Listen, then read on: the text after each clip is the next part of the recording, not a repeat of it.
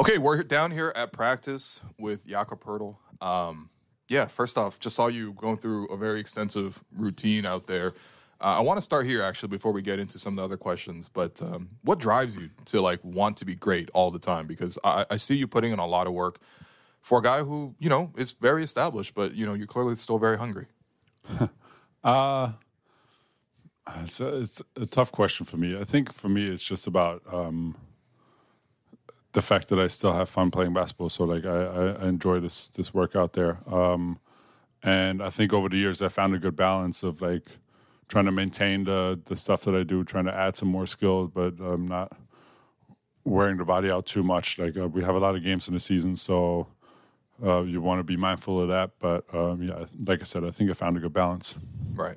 Um, okay. So obviously, this has been a busy month for you. Um, take me through the trade deadline process. Like, you know, when did you know Toronto was a possibility, and when you found out that you know that was ultimately where you were going? Um, What were some of your emotions at that time, and also, like, what have you had to deal with life-wise to sort of balance this, like, very dramatic move?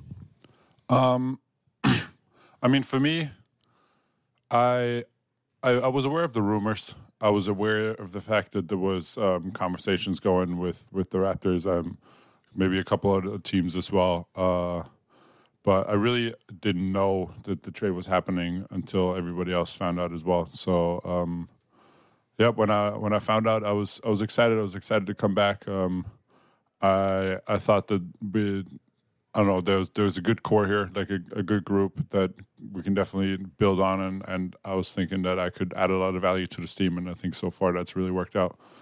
Yeah, uh, we can definitely see that. I mean, I thought, um, you know, for example, last night, fourth quarter, I thought you made a lot of great plays on both ends of the floor. It's pretty clear that um, that center position was sort of um, missing for a while. Um, You know, it was funny because the way timing worked out, you were playing in Toronto in your last game with the Spurs, and it just so happened that that trade happened essentially overnight. And so the next morning, I, I think, I forget who described it, basically you were, like, in here eating breakfast again. And was is that not a little bit odd to you? And, um, yeah, I mean, that, that whole process sort of, like, reacclimating with the guys and the team, I mean, that had to be quicker than you would normally expect.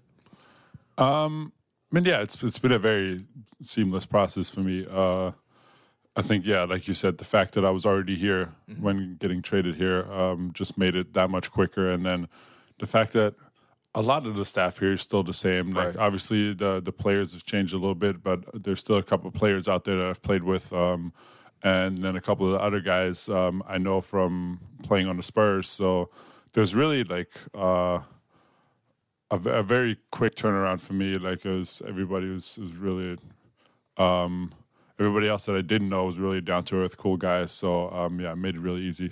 Right, for sure. Now, I actually wanted to ask you about last time um, you were, were dealt too, right? Because I think, um, you know, everyone got DeMar's side of the story, and obviously that's very emotional because um, of how much investment he put into this franchise. And, of course, everyone focused on the Kawhi aspect because it was like, is he going to play for Toronto and sort of how is it going to work out?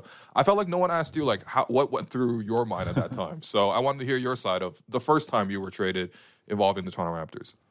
Um, I mean, for me, it was tough. Uh, it caught me off guard a little bit, um, especially because I thought we had a really good thing going the year before. Um, yep. Coming off the bench with that young unit, like, we were – We were really playing um, good basketball, so I, I kind of saw myself um, staying in Toronto for, for a long period of time. And then, um, obviously, the trade happened, so, like I said, it caught me off guard. But the more time passed, the more I saw, um, like, the, the upside, the opportunity um, of this trade for me, like playing for a coach like Coach Pop, um, getting to develop in a system like, like they have at the Spurs, which um, – worked out really well for me. So, like like I said, the the more time passed after the trade, like, obviously, in the beginning, it was a little bit of a shock. But then I, I saw, like I said, the opportunity. I wanted to grab that opportunity and, and make the most of it. And and I think, yeah, I my time with the Spurs, I, I very much enjoyed. So I think that's that's worked out really well for me. Yeah, let's talk about that time with the Spurs, right? Because I think, you know, they're really known for um, developing their players, right? And I think one thing that's really cool with, this, with San Antonio in particular is how often – guys are just around the team all the time, right? Manu's around the team. Tim's around the team. You know, um, you see all sorts of Spurs legends just come through consistently. And I think for yourself personally, getting to work with Tim as an assistant coach, what was that like? Because, I mean, that's got to be a dream to be able to work that closely with Tim Duncan all the time.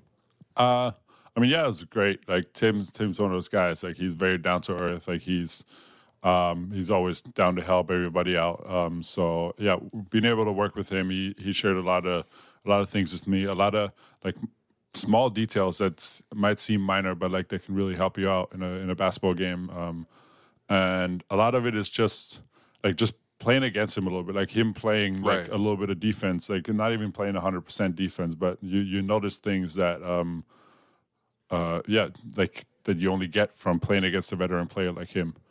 Right. Um. You know, Nick's pregame yesterday was talking about sort of, you know, one of the reasons why you're so effective in the pick and roll. Sometimes you'll throw in this like very subtle fake as you're catching the ball, and then you're able to sort of step through and then finish at the rim. Those are are those the type of little tips that a guy like Tim can really help you with, or is that something you've always had?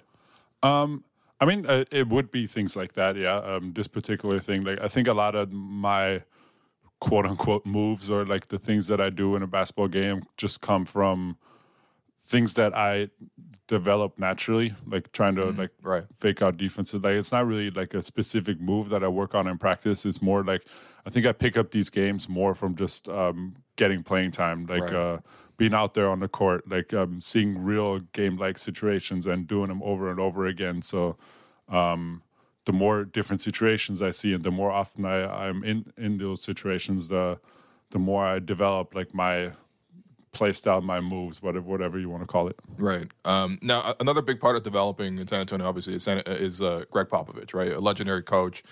What was it like to work with Pop? And, you know, you hear a lot of stories over the years about Pop sort of like yelling at guys and sort of like really getting into it. Did Pop ever yell at you? It's, it's one of my questions, too. I mean, you, you don't spend five years in San Antonio without Pop yelling at you. Okay, but, fair.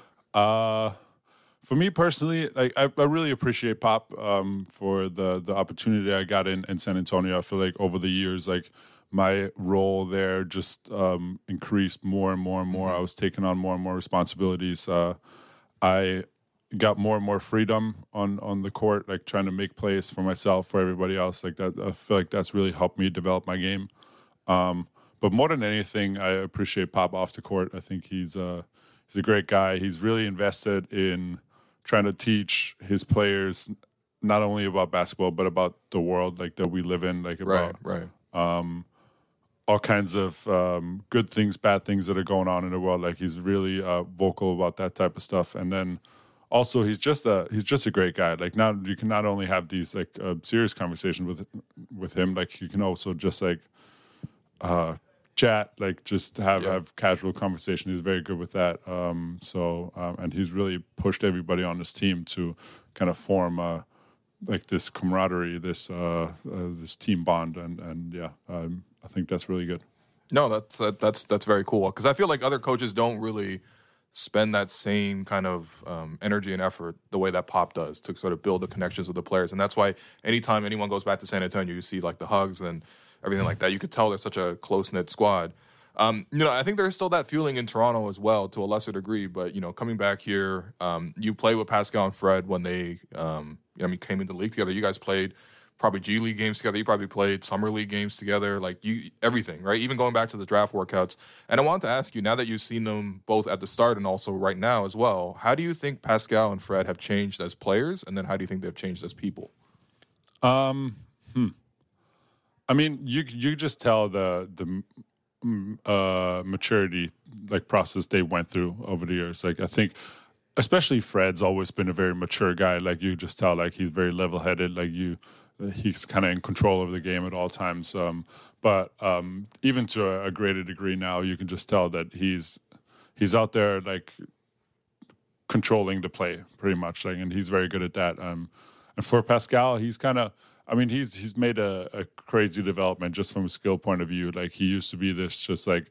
Rim runner, like yep. run in transition, like make hustle plays all over the place. To now, where he can still do that, but he's just added so so many different um, f- like options or or like weapons to his game. Um, and yeah, it's made him really really tough to guard. And uh, yeah, as people, I mean, I, I think we just all like kind of grow up. Like that's the that's sure. the main difference I noticed. Maybe they've they've become a they they. Become N B A superstars. Let's put it that way. Uh, oh, okay, all right. Uh, so there, there's a little, there's a little different like uh, aura about him, like mm-hmm. a little bit of difference, uh, like presence. Um, but yeah, I think um, besides that, I can still just like, I mean, they're, they're still like my guys from back in the day. Like, yeah. so I can still talk to them like normal people, but you can just tell there's like a different step to them. Do you think it's partially because they also won the championship as well? I mean, it might be the championship. It might be a couple All-Star appearances for, for Pascal, whatever it may be. Yeah. Got a little richer as well. Yeah. You know, I mean, no, there's a lot of good factors that went into moving it. up in the world. Yeah, no kidding. But, I mean, look, listen, I think, um, you know, going back to, to more humbling times, I would say, um, yeah. there's this story that Pascal will always tell about his time at the draft where um, I think he came in with the expectation of working against you. And instead, he describes as he worked out with the Z squad off to the side. Meanwhile, you had a one-on-one by yourself. And he well, got really upset at that situation, felt disrespected, and went just really, really hard at that workout. And it clearly impressed the Raptors to ultimately choose to draft him as well. Um, do you remember that at all? I, I do remember that. Obviously, I don't know his or I didn't know his side of the story until yeah. like I heard it from him or like I heard it somewhere where he told it. Uh, for me, like going into the whole pre-draft process, like I, I was um, projected like somewhere in, in the lottery. Right. Uh, so I think um, most of my workouts were, were one-on-one workouts or like one-on-zero workouts type stuff. Uh, And I, I could see from his perspective and, like, knowing the type of guy he is, I, I could definitely see him uh, getting upset about that and, like, really wanting to prove a point there. Uh, and I think it's worked out pretty well for him because uh, – or for me as well because uh, I don't think I would have wanted up, uh, to go up against the Mad Pascal and not work out. Like, it would have been a, a tough workout, to say the least. Uh, maybe it worked out for everybody, right? Because, yeah. you know, obviously you guys have become no. teammates and great friends as yeah, well. It's, it's so. been great. Um, hey, la- last thing, actually, I-, I wanted to finish up with rapid fire because I always do that, and so we'll go through some really quick ones. Mm-hmm. Um, but I actually wanted to ask you just about your playing yesterday as well. Um, the M V P debate has been between Jokic and Embiid for two, three years now. You are a guy who actually plays center, has to guard both these guys. How do you sort of see it? Like, who is the more difficult guy for you to guard? I mean, they're they're so different. Like, uh, I think. Jokic is the type of guy, like, you're guarding him and, like, you feel like you're doing a good good job, but at the end of the day, he still put up thirty points on eighty percent shooting like last with night. ten assists. Like, uh, yeah. So, like, I think Joel Embiid is the more frustrating guy to guard because you, you have to be, like, one hundred percent, like, aware of at all times. Otherwise, you're going to sit on the bench with three fouls real quick. Like, right. And he's he's so physical, like, and, like, athletic, plus has like the touch mm-hmm. uh, that he just he puts more pressure on you personally as a defense. Whereas like I'd say um, Jokic is like you don't really feel it as much in the game. Like you feel like you're doing a decent job, but like really he's just um, creating plays all over the court. And like right. he's like I said, he at the end of the day he's sitting there with twelve for fifteen and like has made great plays all all, all game long. So yeah, it's it's just a different play style. I don't think there's a clear cut like guy that's that's better than the other here. It's just about what you value as a as a person and a basketball player. That's fair. I mean, you know, I feel like you can't go wrong either with no, other you, guys. You, exactly. you really can't. Um, okay, so rapid fire to wrap. Um, so I hear that you're a big FIFA player. Um, so is Pascal. Who would win in a best of seven between you two? Uh, right now, I'll give it to P. In my heyday as a FIFA player, there's nobody that beat me. Really? Yeah. Okay. What was your team? What was the team that you would pick? I mean, I, I don't, I don't have a team that I pick. Like, I, I oh, switch it up. I, I'll, I usually go like a little bit lower than whatever the other person picks. Got you. Uh, if you weren't a basketball player, what would you be doing right now? Uh, that's tough. A volleyball player. Volleyball. You'd be very good at volleyball. Um, I was watching an old interview with you when you said um, when you first joined the Raptors, and the host asked you, "What was the last movie that you cried at?" And your answer was the Pokemon movie as a kid. So I, I gotta ask, what's your favorite Pokemon? My favorite Pokemon. Man. Uh Eevee. Oh, that's a that's a great pick. That's a great pick. All right, all right. Last question here, and I, I have to ask this. All right.